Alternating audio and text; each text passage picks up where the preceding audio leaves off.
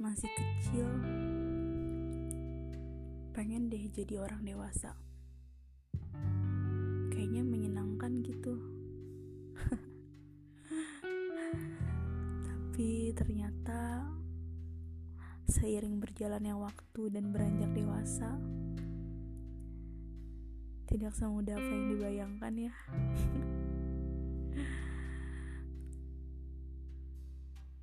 Ternyata setelah menjalankan emang benar-benar berat.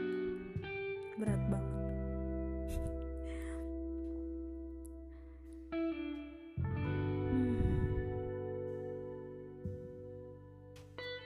Ngomong-ngomong soal manusia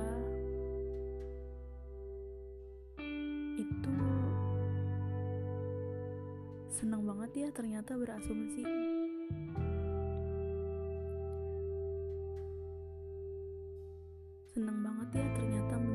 menduga-duga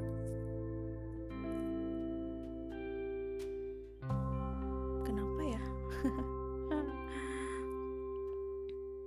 Iya sih emang kadang sifat dan karakter seseorang itu terbentuk karena lingkungannya dari kecil.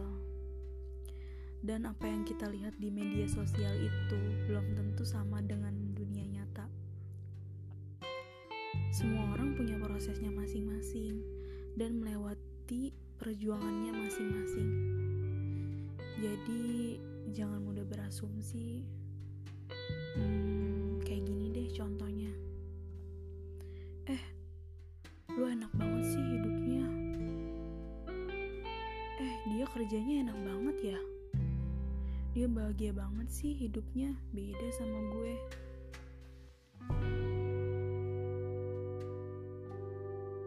Kayak gitu sih gambaran kecilnya.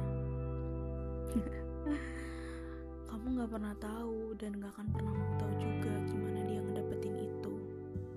Gimana dia bisa sampai di titik itu. Karena yang kamu lihat dan kamu nilai itu ya ketika kamu melihat dia senang lantas kamu iri lalu membanding-bandingkan. Dan kamu insecure karena hidup dia lebih menyenangkan daripada kamu. Itu terkesan menyedihkan memang. Tapi sebenarnya Tuhan kita itu adil. Ngasih kita sesuai dengan porsinya masing-masing dan dengan waktunya masing-masing. Kita nggak mungkin bisa nyamain hidup kita dengan orang lain karena ya itu jelas berbeda. Jadi coba deh mulai sekarang berpikirnya di balik senangnya dia pasti dia juga ada sisi nggak enaknya ada sisi nggak bahagianya dan itu dia sembunyikan. Ya karena kebanyakan orang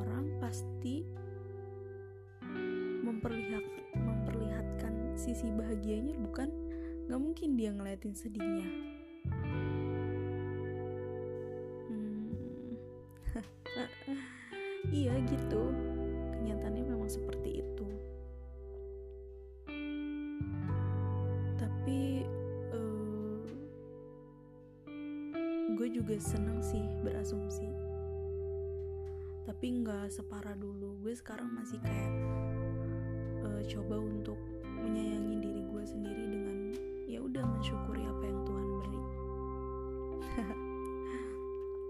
Iya karena gue selalu yakin Tuhan memberikan bahagia lengkap dengan sedihnya.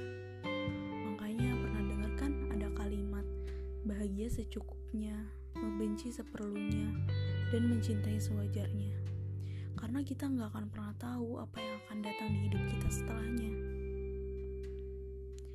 Makanya kalau misalnya bahagia datang, ya udah. Eh, sesimpel kita mengucap syukur, alhamdulillah.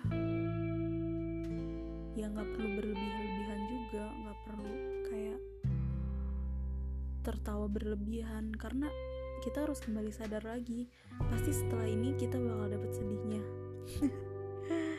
Iya gitu kenyataannya Coba deh diingat-ingat lagi.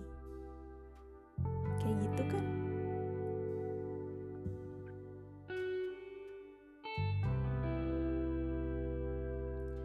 Kalau kita selalu melihat bahagianya orang, kita nggak akan pernah bersyukur dengan apa yang kita dapat sekarang. Padahal Tuhan udah memberikan porsinya masing-masing sesuai dengan kesanggupannya. Hmm, mulai sekarang ganti deh irinya.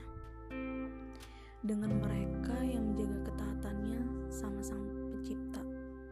Yang tawadu yang semakin hari semakin mengejar akhirat bukan dunia.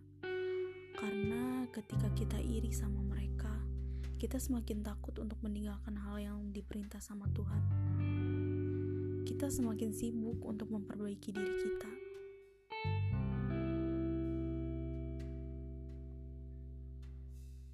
kita akan semakin ingat untuk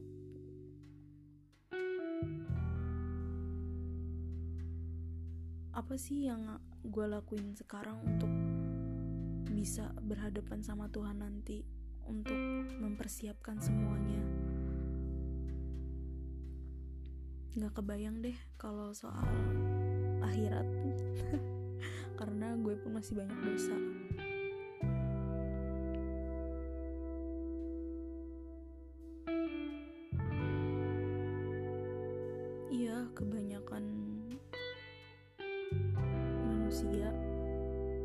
di antaranya gue. Gue gak pernah sadar di bumi ini kita hanya sementara. Kita terlalu asik sama dunia kita kita terlalu asik sama karir kita kita terlalu asik sama kehidupan kita senang-senangnya kita sama teman-teman kita. Kita nggak pernah sadar kita nggak pernah inget kalau Tuhan tuh ngeliat kita kalau malaikat pencabut nyawa itu selalu ada di samping kita. Dan kita nggak pernah tahu kapan kita matinya. Bisa jadi besok. Atau bisa jadi hari itu juga. Serem gak sih kalau misalnya kita mati tapi kita belum mempersiapkan diri kita. Kita mati dalam keadaan kita lagi bersenang-senang akan dunia. Iya, serem banget sih dibayanginnya. Kalau gitu masih dibayangin. iya, benar setinggi-tingginya cita-cita dan impian, tujuan manusia itu sebenarnya